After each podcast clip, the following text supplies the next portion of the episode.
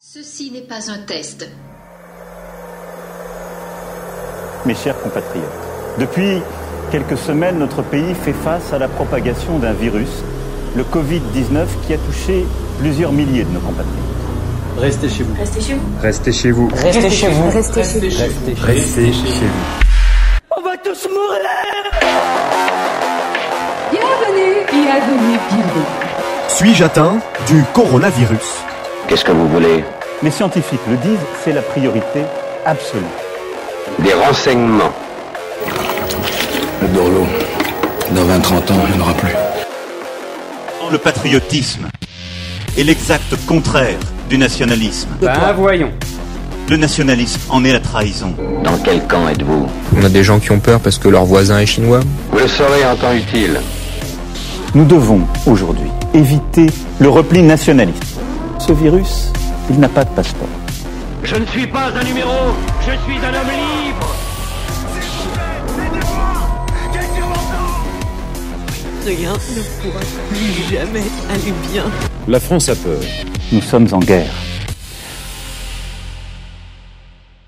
Puisse le sort vous être favorable. Bonsoir à tous. Nous recevons ce soir Louis André, militant d'Action française, qui vient nous parler de Churchill. Louis André, bonsoir.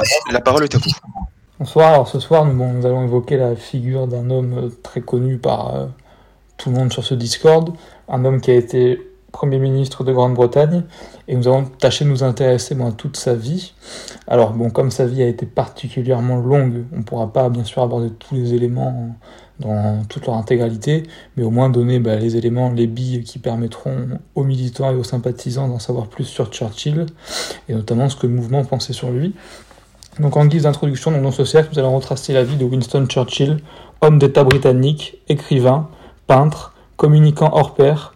Nous verrons le parcours de celui qui est surnommé le Vieux Lion, de sa jeunesse sur les bancs de l'école à sa nomination en tant que Premier ministre de Grande-Bretagne, et verrons, comment cet homme a pu laisser une empreinte indélébile sur l'histoire du XXe siècle. Comment, par son caractère autant admirable que détestable, ainsi que par son humour, il a marqué l'histoire. Nous aborderons également la relation particulière qu'il entretient avec le général de Gaulle, ainsi qu'avec la France, mais il sera également question de l'attentat de Marcel Kibir, de la famine du Bengale, de l'utilisation de gaz chimiques prônés par Churchill, et tout cela en nous plongeant dans les articles de Jacques Bainville, Jacques Delbecq et de Charles Maurras pour voir quel regard l'action française portait sur le bulldog britannique, dont la vie médiatique dura près de 65 ans. Donc une vie médiatique particulièrement longue. Avant de commencer bah, l'exposé, je vous propose de réfléchir à cet, extrait du livre de Frédéric Fernet, qui dit Devant le jugement de la postérité, il n'aurait été qu'un raté mondain, un aristocrate mélancolique sous l'emprise de la dépression et de l'alcool, un enfant gâté, un vieillard capricieux, un arriviste déçu, un stratège incertain, un politicien en disgrâce, un fumeur de Havane, un cabot. Voilà, selon la trace, selon l'auteur, la trace qu'aurait laissé Winston Churchill dans l'histoire sans la Seconde Guerre mondiale. Au vu de la présentation qui va suivre, je vous laisse vous faire votre propre opinion.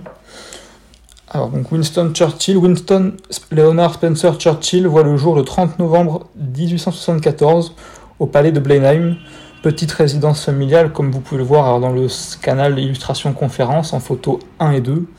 Bon, en fait, c'est un des plus grands palais d'Angleterre et la seule résidence, alors attention, petite info à la Stéphane Bern, n'appartenant pas à la famille royale britannique qui bénéficie du titre de palais. Comme dirait la citation, la confiture c'est comme la culture, moins on en a, plus on l'étale. Palais offert à John Churchill, premier duc de Marlborough, pour le récompenser de sa victoire à la bataille de Blenheim, donc bataille contre les armées de Louis XIV. Vous pouvez voir sa photo, euh, photo numéro 3 dans l'illustration conférence, toujours. Donc, lors de la guerre de succession d'Espagne, il, laissera son nom à la chanson pour enfants, très connue en France, Marlborough s'en va en guerre. Donc vous retrouverez le lien hein, tout à la fin. Winston Churchill ne naît donc pas dans une petite famille. Il naît dans une des familles les plus importantes d'Angleterre. Son père, Randolph Churchill, frère du huitième duc de Marlborough, est un homme politique britannique qui a épousé Jenny Jerome, riche héritière américaine connue pour sa frivolité. Elle aura notamment une liaison avec le prince de Galles, futur Édouard VII. C'est une riche héritière, car comme cela se faisait beaucoup à cette époque au Royaume-Uni, des hommes d'affaires américains marient leurs filles à des aristocrates britanniques, souvent en mal financier.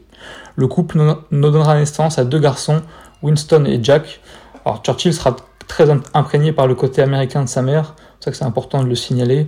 Il héritera beaucoup de son père, bien sûr, le côté britannique, mais le côté américain jouera un rôle essentiel, notamment lors de la Seconde Guerre mondiale.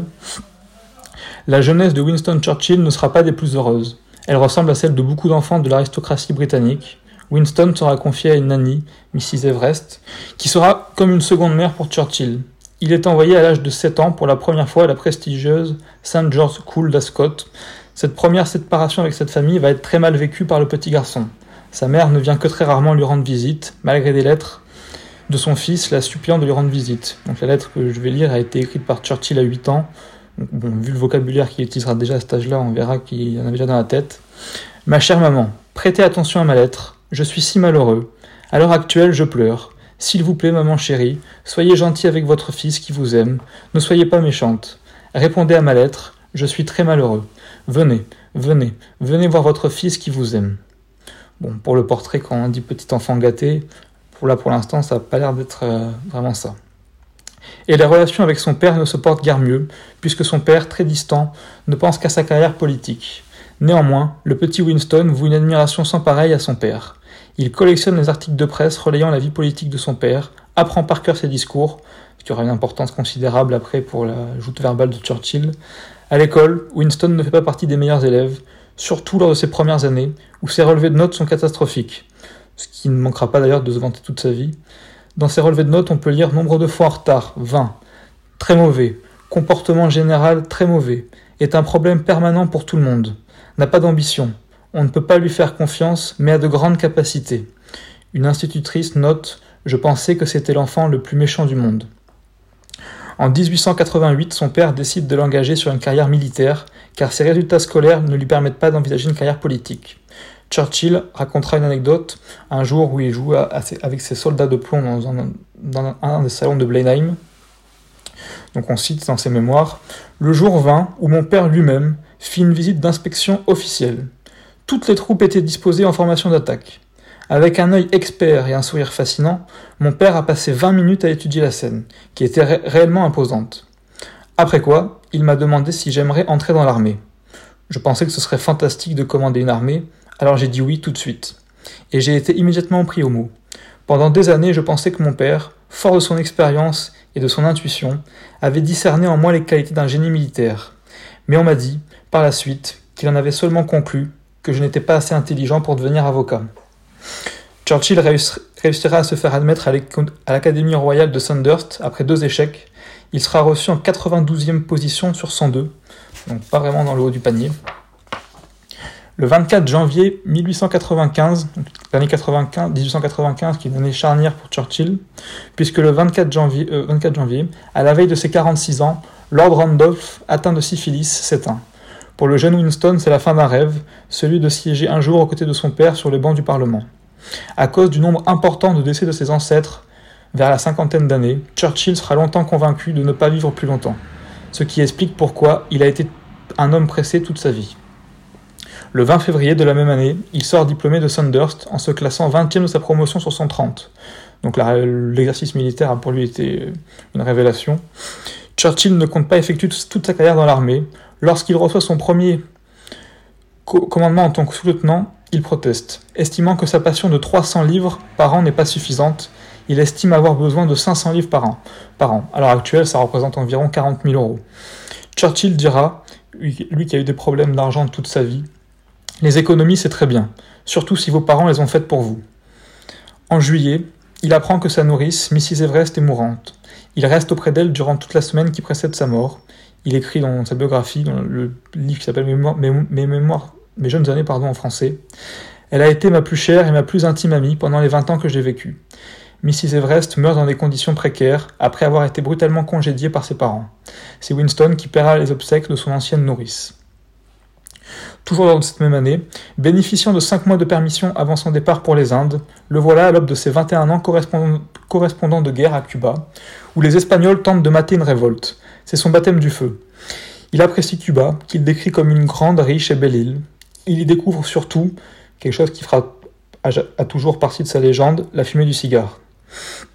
Après cette première expérience, il part pour les Indes avec son régiment en septembre 1896. C'est le début d'une carrière de quatre années riche en aventures, car Churchill est un militaire atypique à tout égard. D'une part, il veut aller partout où l'on se bat, ce qui l'amènera successivement sur la frontière nord-ouest de l'Inde, au Soudan et en Afrique du Sud. D'autre part, il est fasciné par le danger, prend des risques insensés et bénéficie d'une chance insolente. Enfin, pour compléter selon lui sa maigre solde, ce jeune officier se double d'un correspondant de presse à la dent dure et la plume agile, dont les articles sont souvent peu flatteurs pour les responsables militaires. Son premier livre, La guerre du Malacan, est si bien documenté que le Premier ministre, Lord Salisbury, dira qu'il en a plus appris en le lisant qu'avec les rapports, avec les indigestes rapports du Parlement ou du ministère de la guerre. Dans n'importe quelle armée, un jeune officier qui se permettrait de telles libertés serait rapidement mis au fer qui est compréhensible. Mais c'est impossible en l'occurrence, parce qu'en Angleterre, on n'enferme pas un descendant des Marlborough. Il démissionne de l'armée britannique en 1899, et il dira À l'armée, il me fallait avoir une conduite irréprochable, être ponctuel, humble, réservé. Bref, faire montre de toutes les qualités dont j'étais le moins doté. Il a toujours eu beaucoup de mal à se plier à la discipline. Et une petite anecdote qui raconte, beaucoup en racontait toujours, dès que les, dans un avion, les hôtesses allumaient le signal éteindre votre cigarette, c'est toujours à ce moment-là qu'il allumait son cigare, juste pour contester contre les ordres. Après un premier échec électoral, il est envoyé en tant que correspondant de guerre en Afrique du Sud. À peine arrivé, il se joint à deux compagnies d'infanterie en mission de reconnaissance dans un train blindé.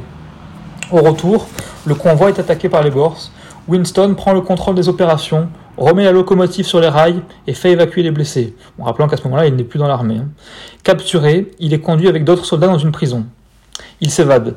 Sa tête est mise à prix, 25 livres, mort ou vif. Son évasion est digne d'un roman. Le 12 décembre 1899, il profite d'une conversation entre deux gardiens qui fument en lui tournant le dos pour franchir le mur de tôle ondulé. Il s'aventure seul en territoire ennemi, marchant jusqu'à la gare, où il grimpe dans un train de marchandises, avant d'arriver deux jours plus tard dans un village minier. Affamé, il se décide à frapper à la porte d'une maison. Par un coup de chance extraordinaire, John Howard, l'homme qui lui ouvre, est le seul anglais à des kilomètres à la ronde. Directeur du Transvaal, il le cache 48 heures dans une galerie de mine avant de l'expédier au fond d'un wagon de marchandises sous des ballots de laine en direction du Mozambique portugais. Cette évasion spectaculaire est relayée par la presse britannique. Churchill qui dira l'histoire plus tard, l'histoire me sera favorable car j'ai l'intention de l'écrire. Ne doutons pas que toutes ces aventures sont peut-être un petit peu romancées par moments, mais ça reste le, phénomène Churchill. Après cette évasion spectaculaire, donc ses débuts, réels débuts en politique, lors des élections générales de 1900, 11 circonscriptions réclament le journaliste à son arrivée en Angleterre.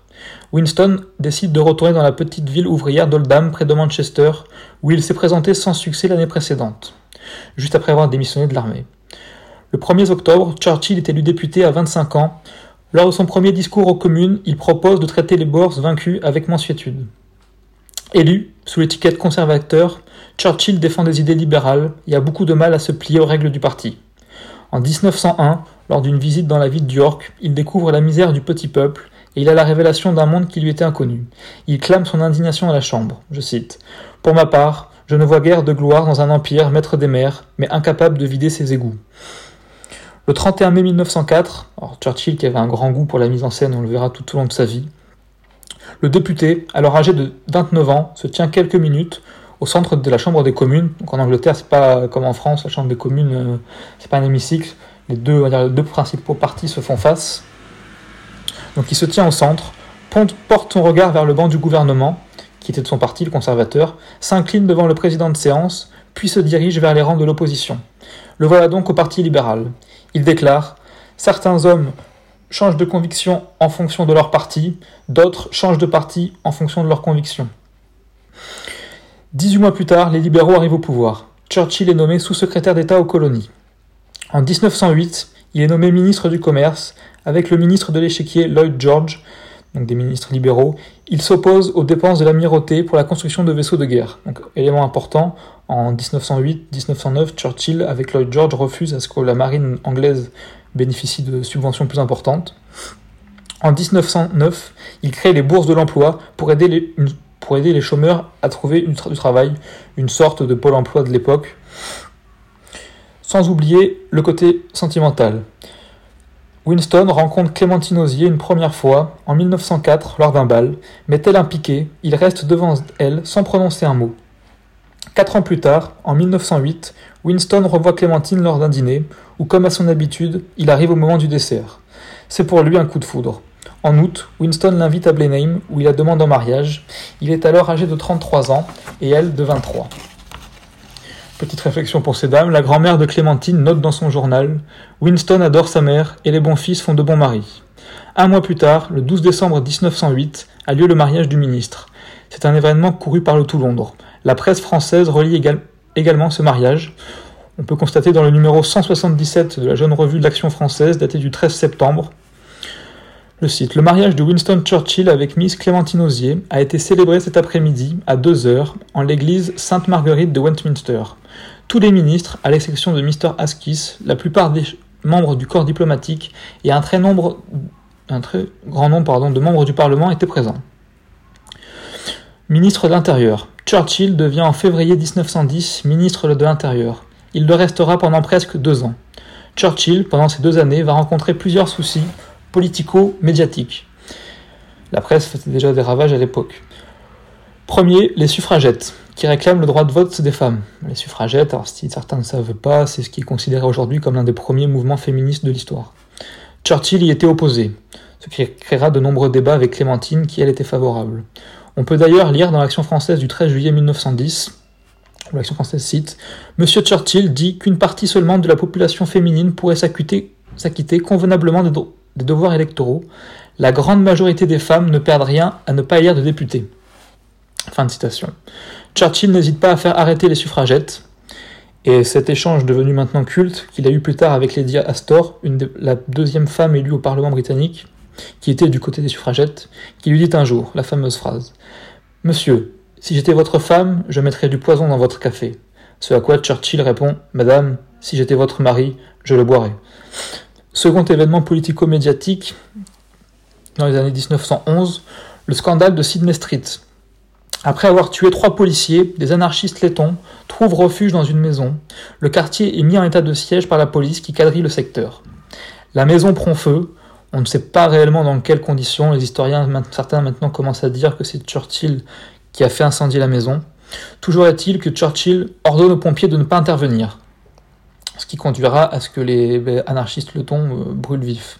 Il déclarera Il m'a semblé préférable de laisser brûler la maison plutôt que de sacrifier de bonnes vies britanniques. L'événement est relayé dès le lendemain par le journal d'Action française, et ce pendant toute l'enquête, ce qui permettra au journal notamment de commenter comment dans une monarchie pardon, aussi parlementaire soit-elle, un ministre doit rendre des comptes. Alors dans l'article de l'Action française, on retrouve On sait toutes les difficultés que dresse la législation dès qu'il s'agit de recueillir en justice la déposition d'un ministre de la République française. L'excellence républicaine ne saurait, sans déchoir, être appelée dans le cabinet du juge d'instruction. C'est ce magistrat qui se transporte au domicile du ministre pour y entendre ses augustes paroles. Et si quelques audacieux veut faire comparaître à titre de témoin le ministre devant un tribunal, c'est une bien autre affaire. Un décret du président de la République devient indispensable. Les choses se passent d'une toute autre façon dans la monarchie qu'Angleterre. Ce qui lui est reproché, donc on sait que le ministre de l'Intérieur anglais, M. Winston Churchill, assistait au siège de Sydney Street. Sa présence a été fort critiquée par la presse anglaise, alors fort critiquée pour la non-intervention des pompiers, mais aussi parce qu'on jugeait sa présence en dessous de la dignité d'un ministre de l'Intérieur. En 1911, on juge ça. Notons qu'en 2019, un ministre de l'Intérieur de la République française, lui, va en boîte de nuit après des manifestations. Il serait curieux de savoir ce que la presse en penserait. Et l'article finit, eh bien, le ministre intérieur anglais est venu en personne s'expliquer sur ces différents points devant le jury d'enquête. dans une monarchie, encore une fois, aussi parlementaire soit-elle, on rend des comptes. Toujours en 1911, lors des grèves de Liverpool, Churchill est critiqué pour avoir autorisé le déploiement de l'armée. les soldats tireront lors des grèves, causant la mort de deux manifestants. L'amirauté.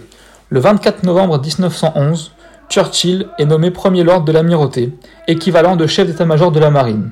Pour Churchill, qui avait une grande admiration pour cette même marine, c'est une consécration. Il déclare Enfin, je vais pouvoir travailler efficacement. Dans l'action française du 25 octobre 1911, on peut lire La nomination de M. Winston Churchill est intéressante. Elle est pour prouver combien la politique extérieure dépasse maintenant la politique intérieure dans les préoccupations du cabinet. Déjà, la guerre se faisait pressentir. Dans le numéro du 29 octobre, Atnepral donc dit alors, faut, on va voir ce qu'il dit avant et on dire après ce qu'il en est. Monsieur Winston Churchill est tout désigné pour réduire l'amirauté à la proportion congrue. Il a toujours été d'accord avec son collègue de l'échiquier. Son arrivée au ministère de la Marine est donc considérée comme un triomphe pour les partisans de la petite Angleterre. Rappelons-le qu'en 1909, Churchill avait refusé de voter l'augmentation du budget de la Marine. Mais Churchill, n'hésitant pas à, changer son opinion en fonction du poste ministériel qu'il occupe, Churchill peut très bien voter contre une loi parce que ça lui plaît pas. Par contre, si on lui donne un tel ministère, il va juger que c'est bon, il le fera. Il n'y aura aucun scrupule là-dessus à changer d'avis. Euh, on dira de lui qu'il représentait que lui-même. Je pense qu'il n'y a aucune citation qui le caractérise mieux. Churchill, donc n'hésite pas, il va dépenser énormément d'argent pour améliorer la flotte britannique. L'amirauté va notamment financer le développement, donc le prototype des tanks, qui à l'époque étaient surnommés les folies de Winston, et également des avions de combat. Il obtient son pilote de brevet en 1915 et fut un des tout premiers à prôner une aviation militaire, ce qui amènera plus tard à la création de la RAF. Donc, au début de la Première Guerre mondiale, Churchill insistera sur la préparation de la guerre pour que l'Angleterre s'allie à la France, citons cet article de Jacques Bainville dans l'Action française du 5 octobre 1914. Pour nous, Français, il suffira que nous soyons avertis de la persistance, chez nos alliés anglais, d'un clan favorable à l'Allemagne parce qu'on en a pris bonne note à Berlin, que quatre membres du ministère Askis et à leur tête le vieux Gladstonian John Morley ont donné leur démission pour protester contre la guerre. Et dès maintenant aussi, nous devons savoir et nous rappeler que ce sont les deux membres les plus aristocrates de ce cabinet radical, Sir Edward Grey et M. Winston Churchill, descendants, si je ne m'abuse, du célèbre Marlborough, qui ont le plus fait avec le roi George pour que l'Angleterre vînt se mettre aux côtés de la France dans cette lutte où tout l'avenir de l'Europe est engagé. Ce n'est pas le moment d'insister sur ce sujet-là, et nous aurons belle le traiter à fond après-guerre, et dire à qui et à quoi notre reconnaissance doit aller. Ce que Bainville n'oubliera pas, en 1933, dans un nouvel article, il fera encore l'éloge de, de Churchill à ce moment-là. On verra dans quelles conditions après. Le désastre des Dardanelles. Début 1915, Churchill va participer à l'élaboration d'un plan qui consiste à ouvrir un nouveau front en Orient pour atteindre Constantinople. L'opération va s'avérer être un véritable désastre. Les Britanniques vont perdre plus de 100 000 hommes, la marine française participe également à l'opération et va perdre de nombreux soldats et plusieurs bâtiments de guerre. Le meilleur ami de Churchill meurt dans la bataille. L'échec de l'opération est imputé à Churchill, à qui la classe politique veut faire payer le prix. Il est contraint de démissionner de l'amirauté, mais reste au gouvernement comme chancelier du duché de Lancastre. Donc la politique politicienne, même en Angleterre, persiste quand même. Donc en fait, son rôle, c'est de gérer les biens de la couronne. Churchill va alors entrer dans une dépression qui appellera son Black Dog. Il écrira par la suite Une des périodes les plus pénibles de ma vie, comme un animal marin des profondeurs, ramené à la surface, ou un scaphandrier remonté trop vite, mes veines menacées d'éclater du fait de changements de pression. C'est alors que la muse de la peinture vint à mon secours. vous avez plusieurs photos de tableaux peints par Churchill euh, dans les illustrations de conférences. Alors certains se sont vendus récemment aux enchères quand il vendait de son vivant, c'était sous un pseudonyme, et une œuvre s'est vendue, je dis pas de bêtises, l'année dernière aux enchères pour 2 millions, 2 millions d'euros. après, pour le côté artistique, je vous laisse juger de vous-même, sachant que ce qui va quand même faire le prix, bien sûr, c'est la... son auteur. C'est alors qu'on a mis de Martin son secours. Churchill sort de la dépression par la peinture. Le 11 novembre 1915, il envoie sa lettre de démission au Premier ministre en disant Je ne peux continuer de rester dans une inactivité bien payée. Je suis un officier et je me place à disposition des autorités militaires. L'opinion britannique salue le geste du ministre qui renonce par, la fait, par le fait à une indemnité annuelle de 180 000 euros. Avant son départ, il écrit une lettre destinée à sa femme en cas de mort. Je souhaite donc la, lettre. Je souhaite vivement que tu prennes possession de tous mes papiers, surtout ceux qui ont trait à mon action à l'amirauté. Un jour, j'aimerais que toute la lumière soit faite. La mort n'est qu'un accident, et pas le plus important qui nous arrive dans notre existence terrestre. Dans l'ensemble, en particulier depuis que je t'ai rencontré, j'ai été heureux, et tu m'as appris quelle noblesse un cœur de femme pouvait avoir. S'il existe un autre monde, je t'y rechercherai. En attendant, va de l'avant, sois-toi libre, profite de la vie, chéris les enfants, préserve ma mémoire, Dieu te bénisse, au revoir W. Le 18 novembre, il débarque en France. On trouve trace dans l'action française du 21 novembre 1915, avec pour titre Le bel exemple de M. Winston Churchill. Alors bien sûr, Churchill, quand il vient à la guerre, c'est pour se racheter des Dardanelles. Il adore la guerre, mais c'est avant tout une, action médiatique. Churchill qui disait Je ne suis pas compliqué, je me satisfais aisément du meilleur, débarque avec sa baignoire, sa réserve d'alcool, ses cigares et ses sous-vêtements en soie, car selon lui, à cause de sa peau de requin, il ne peut porter que cela. Donc, ce qui sera quand même euh, pas le quotidien de tous les soldats dans les tranchées. Il est affecté dans un bataillon écossais qui combat en Flandre. Dans un premier temps, il sera mal accueilli par les officiers de carrière qui le considèrent comme un politicard fini qui essaye de se racheter. Mais il a un, comportement qui va le rendre populaire auprès des soldats. Carzodi, dans sa biographie de Churchill, dit Son indifférence au feu ennemi a quelque chose d'effarant. Il n'a aucune peur physique de la mort. Churchill qui disait d'ailleurs Rien dans la vie n'est plus réjouissant que de se faire tirer dessus sans résultat. Churchill continuera à peindre même au front, pour preuve le paysage de Plockstert que vous pouvez retrouver dans la peinture en photo 17. Donc il a peint ce tableau après un bombardement. Alors il fera la guerre de façon privilégié parce qu'il pouvait, facilement partir, aller manger avec les chefs d'état-major, aussi bien français qu'anglais, mais était quand même dans les tranchées. Il, en première ligne, pas, on n'a pas vraiment de traces, mais au moins dans les deux, troisième lignes. Donc assez proche du danger. Il aura d'ailleurs échappé à un bombardement où son régiment se trouvait affecté à, 10 minutes près. Il rentre en Angleterre en mai 1916, donc sa, sa carrière militaire dans les tranchées n'a pas été très longue, à peine 6 mois. Aux communes, il réclame l'utilisation des tanks.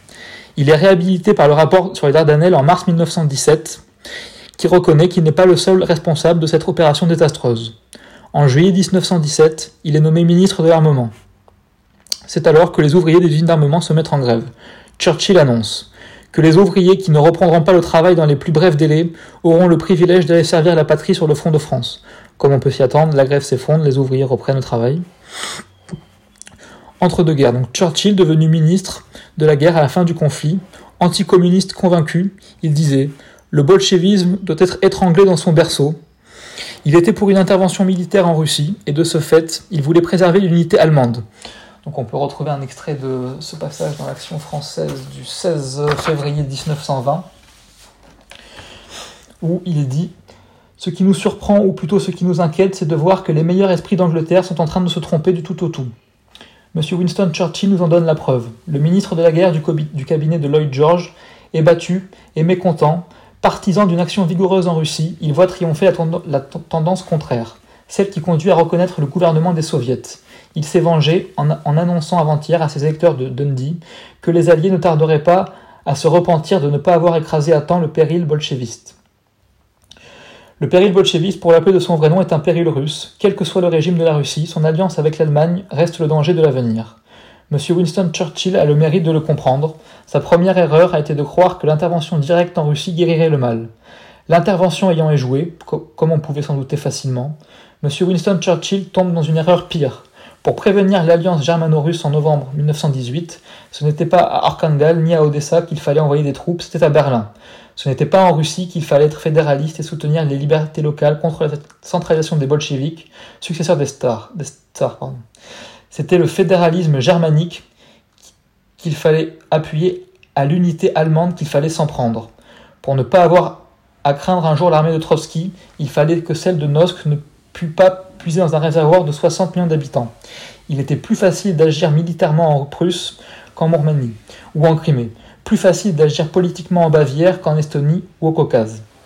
La méthode inverse, celle qui consistait, et même à resserrer l'unité allemande, a prévalu par la volonté des Anglais. M. Winston Churchill y préserve comment pense-t-il conjurer le danger de l'Allemagne, de l'alliance germano-prusse? L'action française, par l'intermédiaire de Jacques Bainville, qui dénonce dès lors l'unité allemande préservée, comme elle le fera tout du long. Hop. Ceux qui voulaient préserver l'unité. Churchill est également pour l'utilisation d'armes chimiques contre les tribus qui se rebellent contre l'Empire. Il dira Je suis fermement en faveur de l'utilisation de gaz toxiques contre les tribus civilisées. Ça peut rappeler un Premier ministre de la Troisième République. Le gaz est une arme plus miséricordieuse que les explosifs de forte puissance et contraint l'ennemi à accepter une décision en causant moins de pertes que tout autre avant-guerre. Agent de guerre, pardon. En janvier 1919, Churchill autorise en Irlande le déploiement des Black Tans qui ont pour charge d'écraser l'IRA. Ces forces se signalent rapidement par la brutalité de ces méthodes. Ils sont à l'origine de plusieurs saccages et incendies de villes dans le comté de Galway, lesquels se voient également accusés de l'enlèvement et du meurtre d'un prêtre catholique. Churchill défendra l'utilisation des moyens aériens dans la lutte contre l'IRA. pour Churchill, à partir du moment où vous vous rebellez contre l'Empire britannique, il ne faut avoir aucune pitié. En janvier 1921, il devient secrétaire d'État aux colonies. Il participera à une réunion à Jérusalem où sont réunis délégués arabes et juifs, juifs et, pose, les fondations de l'État d'Israël. Churchill y était favorable, grand ami de la famille Rothschild, il participe au premier livre blanc, qui sont une série de lois et de mesures fixant la politique britannique en Palestine. Alors, pour avoir vraiment un avis plus complet sur le sujet, vous pouvez normalement trouver facilement sur internet le reportage qui s'appelle Churchill, ami du peuple juif, euh, de la chaîne Toute l'histoire ou Histoire sur YouTube, je me semble qu'elle y est, et c'est vraiment tout expliqué. Alors ça explique pas que Churchill, ça explique aussi toute la politique britannique au Moyen-Orient et autres. À son retour en Angleterre, il doit faire face au décès de sa mère, Lady Randolph, et de celle de la dernière fille qu'il a eue avec Clémentine, Marigold, née en 1918. Il perd son siège de député. Les conservateurs reviennent au pouvoir. Lors des élections de 1922, Churchill, qui n'a pu faire campagne à cause d'une opération en urgence de l'appendice, mais qui attache toujours une grande, importance à son image publique, il se fait porter sur un fauteuil au bureau de vote. Vous avez des images ou des vidéos, même vous voyez quatre pauvres personnes qui portent le siège de Churchill pour aller voter. Il déclarera Je me retrouvais sans siège, sans bureau et sans, sans appendice. Fin de l'été 1922, il acquiert le domaine de Chartwell sans le dire à sa femme et se découvre une nouvelle passion, la maçonnerie. La maçonnerie, euh, construction de petits bâtiments, il construira de nombreuses dépendances à Chartwell. Churchill a eu un coup de cœur pour cette maison. Sur son bureau, outre les photos de sa famille, se trouve le buste de Napoléon. Alors normalement son bureau est en image, oui, photo 20. Donc, vous pouvez voir le gros buste blanc que vous voyez en plein milieu du bureau, c'est le buste de Napoléon. Car si Louis XIV ne fait pas partie du panthéon français de Churchill, il dira de lui Toute sa vie durant, Louis XIV fut la malédiction et la peste de l'Europe. N'oublions pas que sur ce sujet, Churchill, étant un descendant de Marlborough, n'est pas neutre et son parti pris est palpable. En revanche, deux personnages rentrent dans son panthéon. Napoléon, donc, et Jeanne d'Arc, sur laquelle il écrira donc, un texte absolument magnifique, tout patriote nationaliste français ne pourra qu'apprécier. Apparu de alors sur la scène ravagée, un ange de la délivrance, la plus noble patriote de la France, la plus magnifique de ses héroïnes, la mieux amée de ses saints, celle dont la mémoire inspire comme nulle autre. La jeune paysanne, toujours lumineuse, toujours glorieuse, Jeanne d'Arc. Au hameau de Don Rémy, en un lieu de pauvre et reculé aux abords de la forêt des Vosges. Le dimanche, elle se promenait dans les bois, où l'on trouvait des lieux de pèlerinage et où circulait une légende selon laquelle, un jour, parmi ces grands chênes se lèverait quelqu'un qui sauverait la France. Dans les prés où elle surveillait ses moutons, les envoyés de Dieu qui étaient tristes pour la France lui apparurent en vision. Saint Michel en personne la désigna, par droit divin pour commander les armées de la libération. Dans le cœur de la pucelle jaillit la pitié pour le royaume de France. Sublime, peut-être miraculeuse, certainement invincible. Churchill, qui s'intéressait à la politique française, disait Le tourniquet politique française qui distrait tant les politiciens du continent et les ardents partis entre lesquels ils se divisent serait fatal à la Grande-Bretagne. Nous, nous, nous pouvons nous permettre à Westminster d'avoir un intermède politique à la française.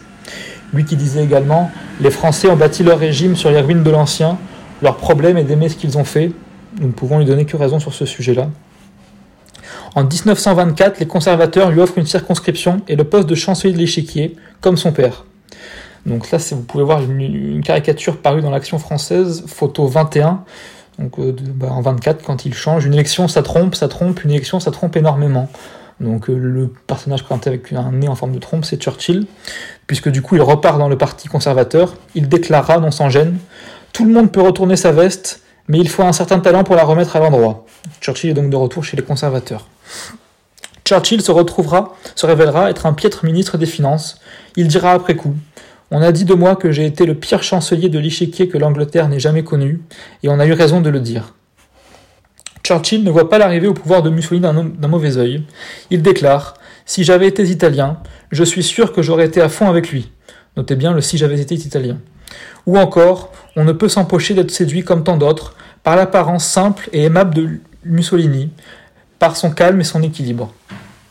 Un article de Jacques Bainville dans l'Action française du 25 janvier 1927 dit Alors que la presse libérale anglaise reproche vivement à M. Churchill d'avoir déclaré à l'homme à Rome pardon, que le régime mussolinien avait rendu service au monde entier. En fait, à cette époque-là, Churchill fait participer à une conférence anticommuniste à Rome et il déclarera bon, que Mussolini a rendu service au monde entier et autres. En Angleterre, il sera forcément rallié. Bon, il assumera toujours sa position même après-guerre. On peut noter une citation qu'il a adressée avec humour lorsque son gendre, qui n'aime guère, lui demande Qui est le plus grand, le plus grand homme d'État que vous ayez rencontré? Churchill lui répond Benito Mussolini. Son gendre, surpris, répond Mais pourquoi? C'est le seul qui eut le courage de faire exécuter son gendre. Notons l'humour de Churchill qui rencontrera malgré tout deux fois Mussolini, dans les années 1927-1930. En 1929, le gouvernement conservateur perd les élections et Churchill va connaître une traversée du désert. Donc Churchill, pendant cette traversée du désert, s'en va faire une tournée de conférences aux États-Unis. Il se retrouve à New York lors du Jeudi Noir.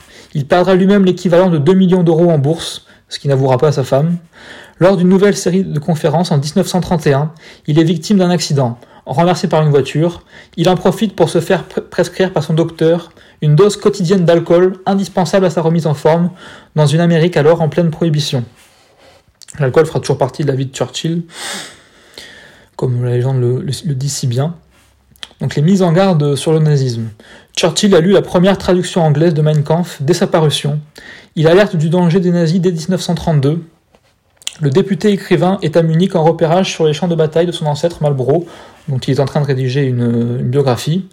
Et à ce moment-là, Churchill devait, enfin, dans un reportage que vous pouvez retrouver pareil, je pense sur internet, l'aigle contre le lion.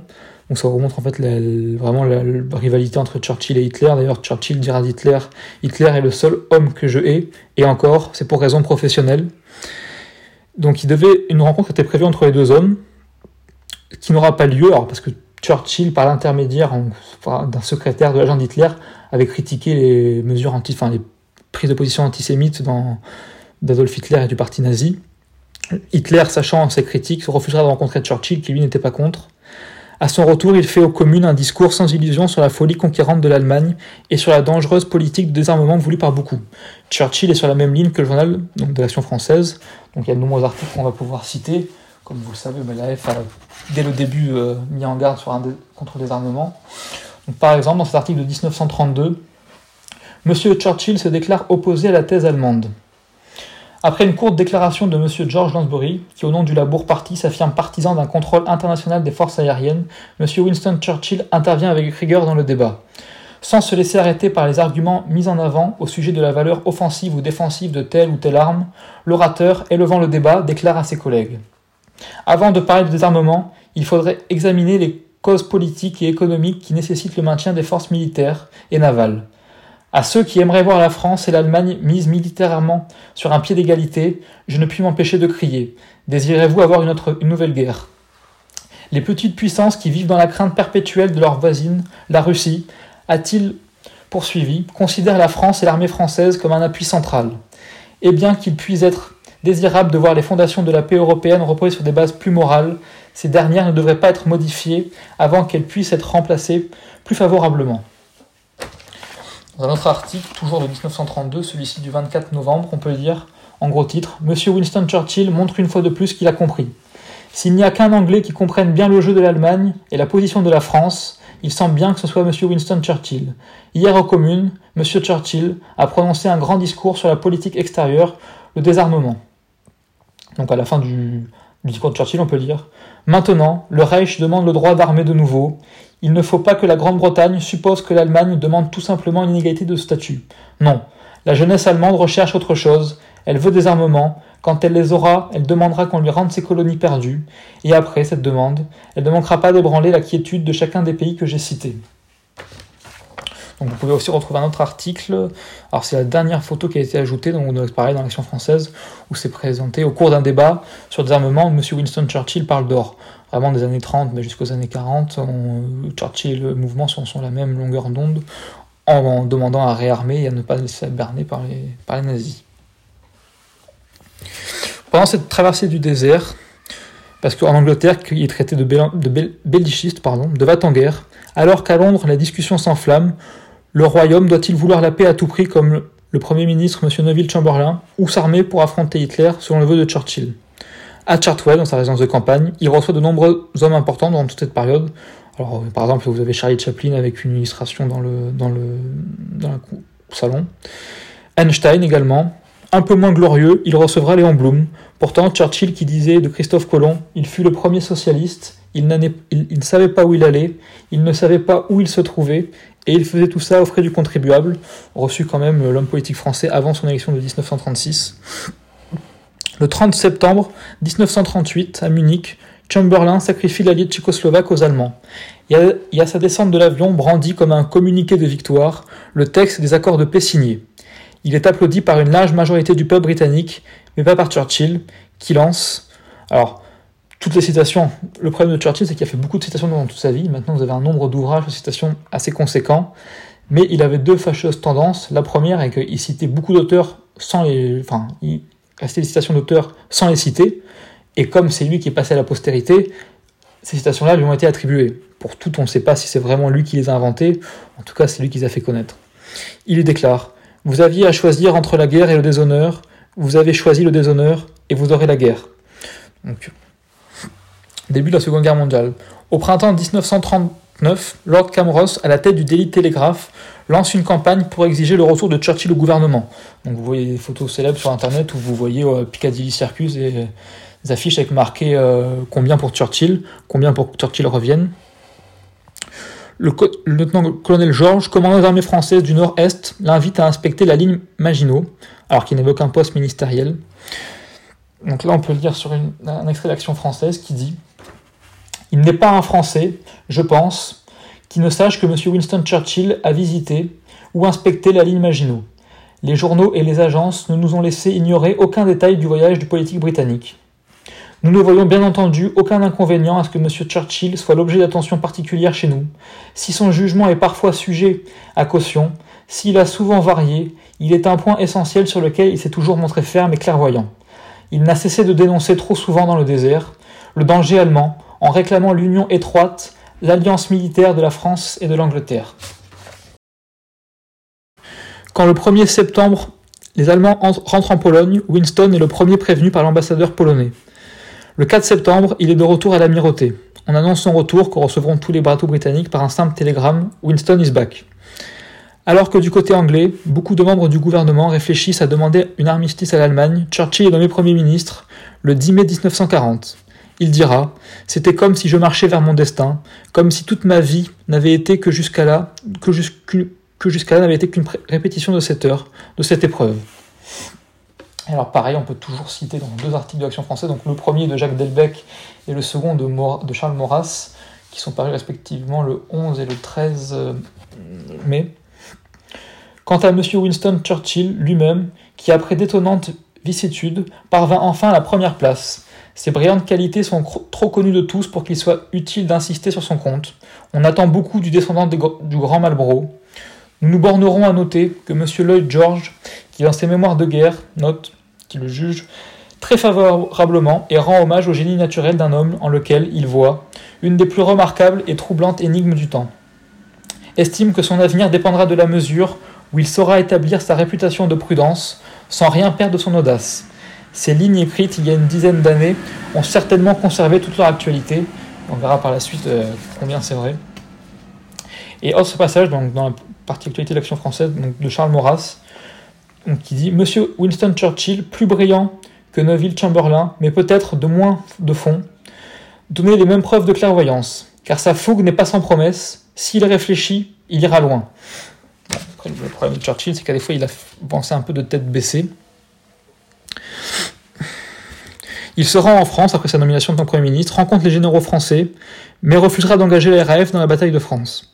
Le 13 mai, il prononce son fameux discours, on peut dire une petite partie vraiment très courte, je pense que tout le monde a déjà entendu ce discours. Donc il s'adresse au Parlement et au peuple. Je voudrais tenir à la Chambre le même langage qu'à mes collègues du gouvernement. Je n'ai rien d'autre à offrir que du sang, du labeur, des larmes et de la sueur. Nous faisons face à la plus terrible des épreuves. Nous avons devant nous main longs mois de lutte et de souffrance. Vous demandez ce qu'est notre politique, je peux vous le dire.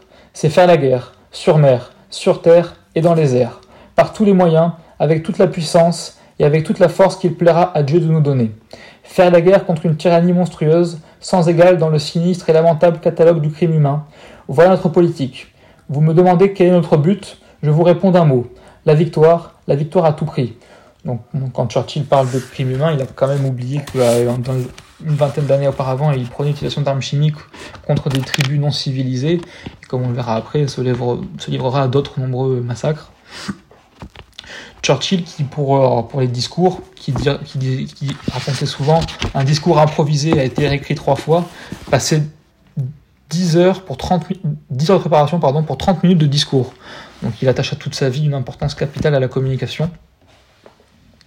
Ce soir-là, donc après son discours, il doute. Alors qu'une foule l'encourage à son retour au 10 Downing Street, une fois en privé, Churchill déclare à l'un de ses généraux Les pauvres gens, ils me font confiance alors que je ne pourrais leur apporter que des désastres. Churchill était un homme qui doutait très souvent et même selon ses secrétaires et généraux de l'armée pleurait également très souvent. Donc là on va parler d'un événement qui est le plus bah, dramatique pour nous français. Alors parce que bon, on va pas traiter toute l'histoire de la Seconde Guerre mondiale, ce qui serait beaucoup trop long. Toutes les décisions de Churchill et autres, mais une qui sera les plus importantes et les plus regrettables. Donc c'est l'attaque de la flotte de Marcel Kibir alors, l'attaque de la flotte française par une escouade britannique les 3 et 6 juillet 1940. Comment expliquer que d'anciens compagnons d'armes aient pu affronter dans un combat inutile, injuste et sanglant, dont les victimes furent uniquement les marins français? C'est ce qu'on va essayer de. pas de défendre, mais de voir. Les circonstances du drame. Ce 3 juillet 1940, en l'absence de l'amiral Darlan, ministre de la Marine et, chef d'état-major, c'est son adjoint, l'amiral Leluc, qui reçoit les messages de l'amiral Gansoul, commandant l'escadre de Marcel Kibir, l'informant qu'une escadre anglaise, commandée par l'amiral Somerville, croise au large et vient de lui adresser un ultimatum, le sommant de se rallier aux forces britanniques ou de se saborder, faute de quoi, de quoi il emploiera la force. Une négociation pathétique s'engage entre des Britanniques doutant sérieusement du bien fondé des ordres qu'ils ont reçus, et des Français qui ont du mal à croire que leurs amis d'hier vont leur tirer dessus. À 17h30, heure anglaise, après euh, après plusieurs navettes entre le port et le Force H, le commandant Hollande, négociateur britannique auprès de l'amiral Gansoul, quitte définitivement le Dunkerque. À 17h55, le pavillon 5, signalant l'ordre d'ouvrir le feu, est tissé. les Anglais ouvrent le feu. L'ultimatum étant fini, l'amirauté avait pressé les Anglais de tirer avant la fin de l'ultimatum. L'amiral Somerville fera même miner euh, le port avant la fin de l'ultimatum, donc Preuve en est que l'ultimatum n'était qu'un prétexte, mais on le verra après. À 18h, à 18h12, le HOUD envoie le pavillon 6 du cessez-le-feu. 17 minutes. En si peu de temps, c'est une véritable boucherie. Près de 1200 marins français sont déjà morts, déchiquetés, broyés par le souffle des explosions, noyés ou lentement asphyxiés, emprisonnés dans les flancs de leurs navires chavirés. Trois jours plus tard, les avions torpilleurs du porte-avions Arc Royal reviennent pour achever le travail et tentent de neutraliser le Dunkerque, ajoutant encore une centaine de victimes à la longue liste des disparus. Alors que le cessez-le-feu est toujours en vigueur, logiquement. C'est euh, l'honneur anglais. Les Britanniques, alors, les raisons apparentes ou officielles pour l'époque. Les Britanniques veulent éviter que les, que les navires français ne tombent aux mains des Allemands et sont persuadés que la France ne sera pas en mesure de s'opposer aux exigences de l'Axe malgré les affirmations de ses dirigeants, surtout de Darlan, qui a donné des consignes précises de sabordage en cas de menace allemande, et qui, l'histoire le dira, seront d'ailleurs respectées en 1942, au moment où l'armée allemande occupera la zone libre. Cette thèse du malentendu demeure celle que l'histoire officielle a retenue, tout en absolvant les Britanniques de toute responsabilité. Rappelons que plus un, mensonge d'État est gros, plus il est martelé, plus il a de chances de se faire accepter par, par les gens. Les vraies raisons. Il a fallu attendre l'ouverture des archives anglo-saxonnes, pour que tout le monde en soit convaincu, pour comprendre la responsabilité de Churchill, véritable commanditaire de cette tragédie. Le génie de cet homme est d'avoir su à la fois partager sa peur et réussi à convaincre son opinion publique qu'en signant l'armistice, la France avait basculé dans le camp adverse. Avec comme corollaire le risque de voir sa flotte livrée ou saisie, il était inconcevable qu'un allié défaillant vint renforcer les forces de l'Axe sans encourir une sanction, qui dans ce cas devait s'imposer naturellement. Bien que non démontré et même contredit par les faits, par les textes et les informations dont disposait l'amirauté anglaise, l'hypothétique reddition de la marine française aux forces de l'Axe a servi de prétexte à une action préventive conçue pour être la plus spectaculaire possible. En instrumentalisant son cabinet de guerre, Churchill s'est octroyé le droit de prononcer la sentence. Il ne le fit pas au hasard et le plan d'action fut mûrement prémédité. Il s'inscrivait dans le cadre de l'opération Catapulte, qui ne visait pas seulement le port de Marseille-Kébir, mais tous les bâtiments de guerre français, même ceux réfugiés aux Antilles, pourtant à l'abri d'une attaque allemande. Car Churchill, tout récemment nommé Premier ministre, devait conforter sa position encore fragile. Pour ce faire, il a voulu marquer les esprits sur le plan intérieur, en commençant par son cabinet de guerre, dont un membre éminent, Lord Halifax, qui était ministre des Affaires étrangères, paraissait tenté par des offres de paix séparées avec l'Allemagne.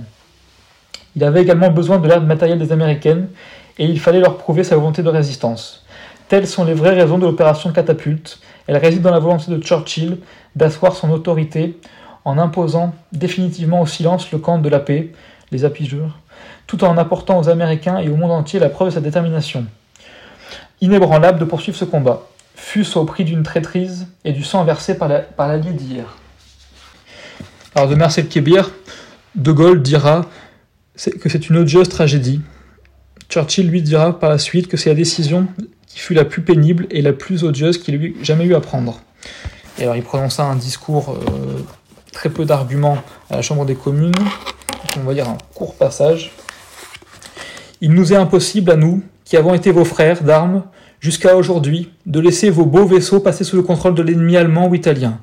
Nous sommes déterminés à nous battre jusqu'au bout, et si nous remportons la victoire, comme nous pensons bien le faire, nous n'oublierons jamais que la France était notre allié, que nos intérêts sont les mêmes que les siens, et que notre ennemi commun est l'Allemagne.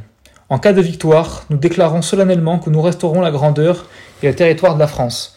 Alors même si les Anglais n'étaient pas les Américains, euh, ils ont surtout servi leurs propres intérêts avant tout. Ça c'était bon. pour la relation entre Churchill et De Gaulle. Lorsque le 17 juin 1940, De Gaulle se présente à la porte du 10 Downing Street, il n'est pas un inconnu, Churchill l'ayant déjà rencontré nombre de fois avant, notamment lorsqu'il était ministre de la Marine et autres. Churchill contribuera grandement au lancement médiatique du général de Gaulle. Churchill dit dans ses mémoires, alors il n'y a aucune réelle preuve historique, la première fois qu'il aurait vu de Gaulle à une réunion, il lui aurait déclaré en partant l'homme du destin. Quand on demandait à De Gaulle s'il avait entendu ça, De Gaulle dira non. 30 cm séparés deux hommes, mais De Gaulle disait Vous savez, Churchill est un romantique. Donc preuver que l'histoire lui est favorable car il compte l'écrire, nous n'avons pas de preuve. Alors que le maréchal Pétain s'apprête à signer l'armistice, Churchill convainc les membres de son gouvernement de laisser De Gaulle s'exprimer pour son appel du 18 juin. Churchill et De Gaulle ont toujours eu des rapports compliqués. Churchill estimait que De Gaulle n'était pas assez reconnaissant envers l'Angleterre et qu'il ne pesait rien. Il disait à propos de De Gaulle J'ai pris soin de lui, un peu comme on élève un jeune chien, mais il mord maintenant la main qui l'a nourri. Donc on peut, on peut, citer quelques extraits de leurs échanges, les plus connus, plus, les plus drôles aussi. Churchill, dans un français incorrect, lui dit un jour Si vous m'obstaclerez, je vous liquiderai. Ce à quoi De Gaulle lui répond Libre à vous de vous déshonorer. À propos de De Gaulle, Churchill disait Un homme, un homme d'une ambition insensée. Ou encore, on dirait un lama, femelle surpris dans son bain. Et quand les relations avec De Gaulle vinrent à s'entendre, il dira même Nous l'appelons Jeanne d'Arc et nous cherchons des évêques pour le brûler. Un autre jour, Churchill, habillé à la mode anglaise, c'est-à-dire, euh, vous imaginez, nœud papillon à pois avec une chemise à carreaux, rentre dans le bureau de De Gaulle à Londres. De Gaulle lui lance Je ne savais pas que c'était carnaval à Londres. La réponse de Churchill fuse Tout le monde ne peut pas se déguiser en soldat inconnu. L'autre jour, De Gaulle prie Churchill de venir, le voir le plus tôt possible. De Gaulle lui dit Disons 7 heures, monsieur le Premier ministre. Churchill, qui ne, se levait, qui ne se levait pas tôt, se couchant très tard, vers 4 heures du matin, répond Pourquoi pas 6 heures, mon général? Nous pourrions prendre notre douche ensemble. Une dernière dispute éclate le 4 juin 1944, lorsque Churchill invite De Gaulle à dîner pour lui lancer le débarquement.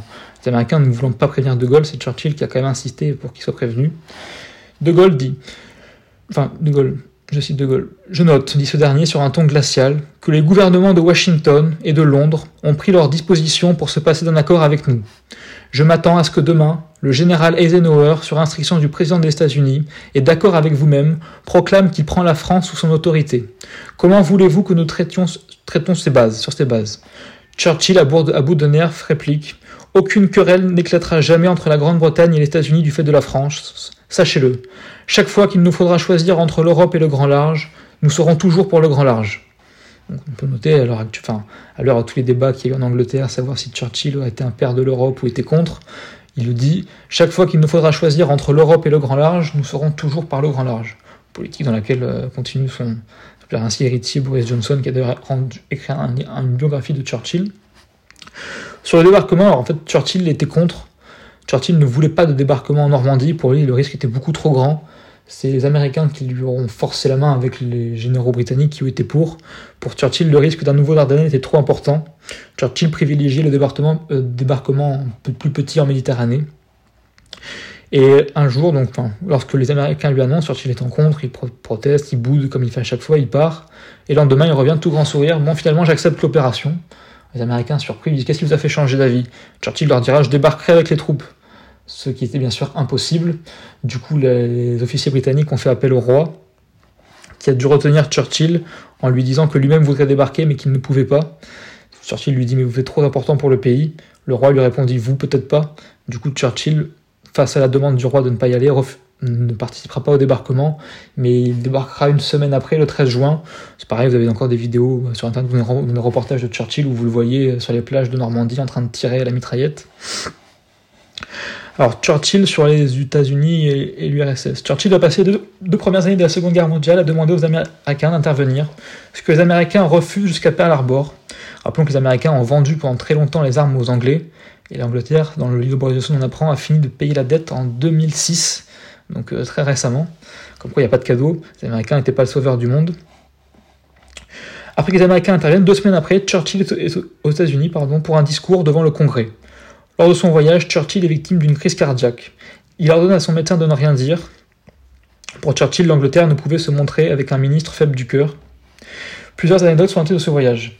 La première, une fameuse très connue, que quand Churchill était dans sa chambre, dans sa chambre à la Maison Blanche, Roosevelt vint lui rendre visite. Churchill sortait alors de son bain et dans son humour britannique ouvrit son peignoir et dit à Roosevelt Vous voyez, l'Angleterre n'a rien à cacher aux États-Unis. Roosevelt, qui disait de Churchill Il a 200 idées par jour, mais seulement 4 sont bonnes et il ne sait pas lesquelles, apprécie beaucoup plus Churchill que De Gaulle. Dans le trio, donc dans le trio euh, Churchill, Roosevelt, Staline, Churchill comprend vite que plus la fin de guerre approche, moins la Grande-Bretagne pèse dans les discussions. On peut résumer sa pensée en le citant à propos de la conférence de Téhéran. Je cite C'est à Téhéran que pour la première fois je me suis rendu compte quelle petite nation nous étions. J'étais, j'étais là, assis, avec le grand ours russe à ma gauche, ses pattes étirées, et à ma droite le gros buffle américain. Entre les deux se tenait le pauvre petit bourricot anglais, qui était le seul des trois à connaître le bon chemin. Lors de la guerre, il est accusé par de nombreux. Donc, après-guerre, mais pendant la guerre en 1943, il est accusé par de nombreux historiens indiens et britanniques, on écrit l'histoire partout, tous les historiens favorables à Churchill demandent ces faits, mais d'avoir laissé se produire la famine du Bengale. Lorsqu'on lui apprend que la nourriture commence à manquer dans la région, il répond Si la nourriture est rare, comment se fait-il que Gandhi ne soit pas encore mort? Churchill, qui détestait les Indiens et Gandhi, disait avait déjà dit, pardon, Gandhi devrait être enchaîné à la porte de Delhi, puis piétiné par un énorme éléphant monté par le nouveau vice-roi. Churchill refusera de livrer la nourriture aux Indes, préférant les garder pour les armées des colonies ou pour la Grèce. Il dira Je hais les Indiens, c'est un peuple bestial, avec une religion bestiale. Ou encore L'aide ne servirait à rien. Les Indiens se reproduisent comme des lapins et excéderaient les capacités de stock alimentaire. En pleine conférence de Potsdam, Churchill est contraint de rentrer en Angleterre pour les élections. Il sera battu par Clément Attlee, de qui il disait C'est un homme modeste qui a de nombreuses raisons de l'être. Churchill disait que la démocratie, le meilleur argument contre la démocratie était une conversation de 5 minutes avec l'électeur moyen, paye le prix de cette démocratie. Pour Churchill, c'est un choc. Lui qui a dirigé la Grande-Bretagne pendant 5 ans, 5 ans est contraint à l'inactivité. Il dira amèrement déçu À la fin de la guerre, deux choix s'offraient à moi finir ma vie en tant que député ou comme alcoolique. Grâce à Dieu, je ne suis plus député. Il dira aussi qu'il aurait préféré mourir pendant la guerre plutôt que de subir cette défaite. Churchill va faire des tournées de conférences dans le monde. Il généralisera dès 1946 l'usage du terme un rideau de fer et recevra de nombreux diplômes d'université à travers tout le monde. Il déclare, il déclare Personne n'a passé aussi peu d'examens que moi pour recevoir autant de diplômes. Il se consacra à l'écriture de ses mémoires. Charles Maurras, comme nous l'apprend Frédéric Dard dans son ouvrage, lisait les mémoires de Churchill en prison. Charles Maurras, qui, rappelons-le, était accusé, enfin, pour le coup, c'est pas vraiment Maurras, c'est plus Churchill. Enfin, les deux étaient accusés par Marcel Déat dans l'œuvre, comme on peut lire dans le bouquin de Henri Massis, Maurras notre temps. Donc, je cite Marcel Déat ne cessait de dénoncer dans l'œuvre, il cite l'article, il ne peut pas ne pas y avoir accord profond entre Maurras et Churchill, écrivait-il le 21 mars 1941. La collusion est évidente. Tout ce qui est contre le camp, contre l'Allemagne et la révolution européenne est dans le camp maurassien. Il dit également le 9 avril, le slogan de l'action française, la France, la France seule, est la couverture de l'anglophilie. Et personne n'est dupe. Bon, on laissera vous faire votre opinion sur l'anglophilie de l'action française, mais c'est intéressant de noter que Maurras avait quand même un certain respect pour Churchill en lisant ses mémoires. Alors, on j'ai pas réussi à trouver de traces de Churchill parlant de Maurras, malheureusement, même s'il a forcément entendu parler ou peut-être même lu des textes. En 1951, il redeviendra Premier ministre jusqu'en 1955. Pardon. En 1953, il reçoit le prix Nobel de littérature. Il enverra sa femme chercher la récompense. Lui voulait le prix Nobel de la paix. Churchill, comme à son habitude, boudeur, n'ira pas chercher et déclarera juste 12 000 livres non imposables, c'est pas si mal. Après sa démission, il passera la fin de sa vie alternant les allers-retours entre la Côte d'Azur, Marrakech et l'Angleterre, où il restera député jusqu'à la fin de sa vie en 1964. En janvier 1965, il est victime d'une énième attaque cérébrale. Il s'éteint le 24 janvier 1964, soit 70 ans jour pour jour après son père. Churchill recevra des funérailles nationales. vous pouvez voir dans les toutes dernières photos, c'était, euh, bien sûr, il y a, je crois, plus de 130, 115 chefs d'État qui participent aux cérémonies. De Gaulle, pour le présenter les hommages de la France, dira dans cette épreuve Il fut le plus grand. 300 000 personnes défileront devant son cercueil dans l'abbaye de Westminster, ce qui contraint, qui contraint à garder l'église ouverte pendant trois jours durant, et jour et nuit, les personnes se sont relayées. Voilà ce qu'on peut en dire pour Churchill, qu'on note encore, donc, euh, pour résumer sa vie politique, ça fait déjà une heure que ça a commencé, donc je continuer beaucoup plus. On peut noter juste une forte présence toujours dans l'actualité de Churchill. Marianne, il y a 15 jours, titré à quand, un Churchill pour euh, lutter contre le coronavirus Alors, si les décisions politiques de Churchill ont peut-être souvent même été hasardeuses, pas forcément compréhensibles, il est unanime que son leadership est un modèle pour beaucoup, notamment ben, le Premier ministre anglais qui à l'heure tente de s'en inspirer. En France, les mémoires de Churchill, publiées depuis les années 1990 par Talandier, connaissent un véritable succès. Elles ont été vendues à plus de 300 000 exemplaires et on ne compte plus le nombre d'ouvrages qui fleurissent. Chaque, année, vous avez des nouvelles biographies, donc beaucoup par François Persuadi, vous avez des livres de citations, plein d'ouvrages sur Churchill, sur sa femme, enfin plein d'autres. Churchill, et donc on peut noter une telle présence. Deux films sont sortis récemment. Vous avez Les Heures Sombres euh, joué par l'acteur Gary Oldman, donc qui recevra même l'Oscar pour ce film-là. Alors ces films sont un peu nuancés. Et un autre, donc le film s'appelle juste Churchill, qui lui euh, se concentre sur les quatre jours avant le débarquement, où on montre, ça montre vraiment comment Churchill était contre et autres, sans compter tous les nombreux reportages qui sont diffusés régulièrement. pour citer, vous avez notamment un reportage d'Arte sur Churchill, euh, également en France un secret d'histoire sur Churchill.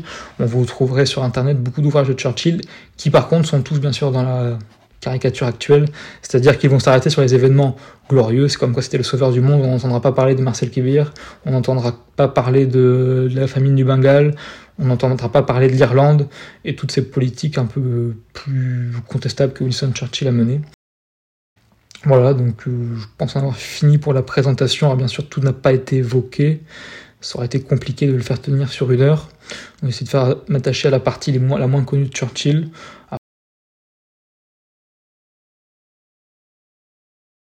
Merci Louis pour votre euh, conférence.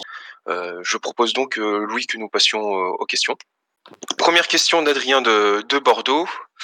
que penses-tu de la comparaison qui est souvent faite avec l'homme d'État français Georges Clémenceau, c'est-à-dire politique rude, assez dirigiste, père de la victoire, etc.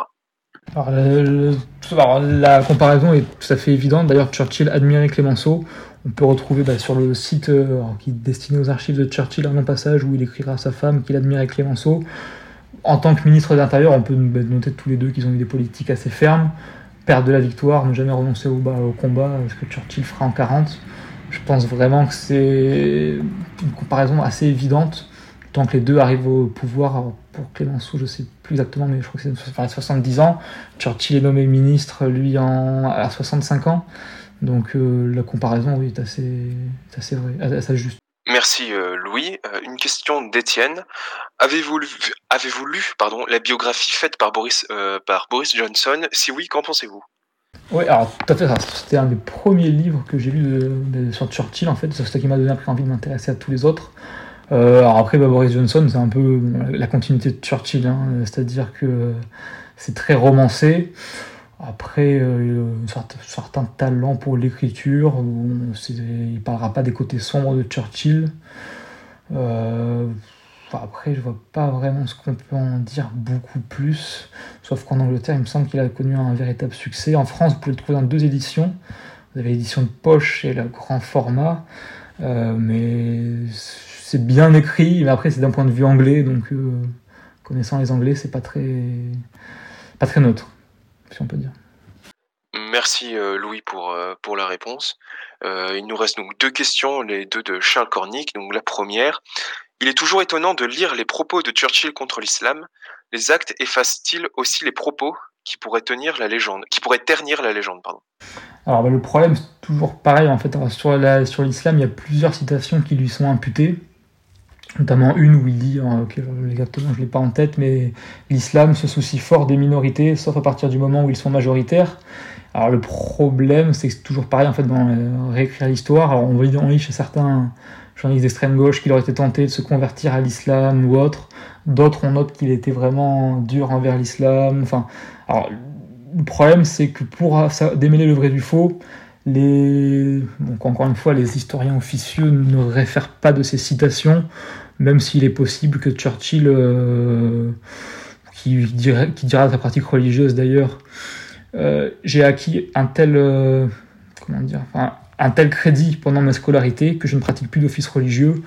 Il est fort probable, bon, pour lui quand même la religion était importante, mais il est fort probable qu'il ait tenu des propos sur l'islam assez, assez, pas très Charlie, et qui du coup aurait conduit après à des actes. On n'a pas vraiment de preuves de massacre sur des populations musulmanes, mais ça n'aurait pas été étonnant quand il dit de l'Inde, religion bestiale avec un peuple bestial. Euh, je pense que ça résume assez bien ce que pense Churchill des, religions autres que les religions protestantes et chrétiennes. Merci Louis. Donc euh, dernière question de toujours de Charles Cornic. Churchill croyait-il réellement à la fusion du Royaume-Uni et de la France en 1940 avec un, avec un gouvernement unique? Alors avec un gouvernement unique, je sais pas, j'ai pas souvent entendu cette thèse. Alors après, bien sûr, il faut savoir que Churchill étant anglais, euh, Churchill voulait quand même une alliance avec la France mais en tant que patriote, ou enfin nationaliste ou au moins patriote anglais, Churchill voulait avant tout que ce soit l'Angleterre qui dirige. Il refusera notamment d'engager la RAF, à, la RAF lorsque les généraux français lui ont demandé. Aussi à Dunkerque, bon, comme c'est connu par beaucoup, ils refuseront d'embarquer des soldats français. Alors après, est-ce qu'ils voulaient vraiment une union totale entre les deux? Je suis pas certain, je pense pas. Mais une forte, euh, une entente, oui. Churchill pensait, enfin, disait que l'armée française était la meilleure armée du monde. Mais après, Churchill se joua, comme on l'a vu avec Marcel Kleber, totalement de la France, en respectant pas réellement l'armée euh, française. pour Churchill, on peut lui reprocher ça en, tant que Français, en tant que Français, mais en tant qu'Anglais, il a été là-dessus d'un patriotisme et d'un nationalisme assez. Euh, toujours privilégié l'Angleterre. Euh, L'action française, c'était la France seule. Euh, Churchill, lui, c'était l'Angleterre seule et que l'Angleterre. Donc je pense pas qu'il aurait accepté une entente avec la France à tous les, à tous les, à n'importe quel prix. Merci Louis pour euh, vos réponses ainsi que pour votre conférence.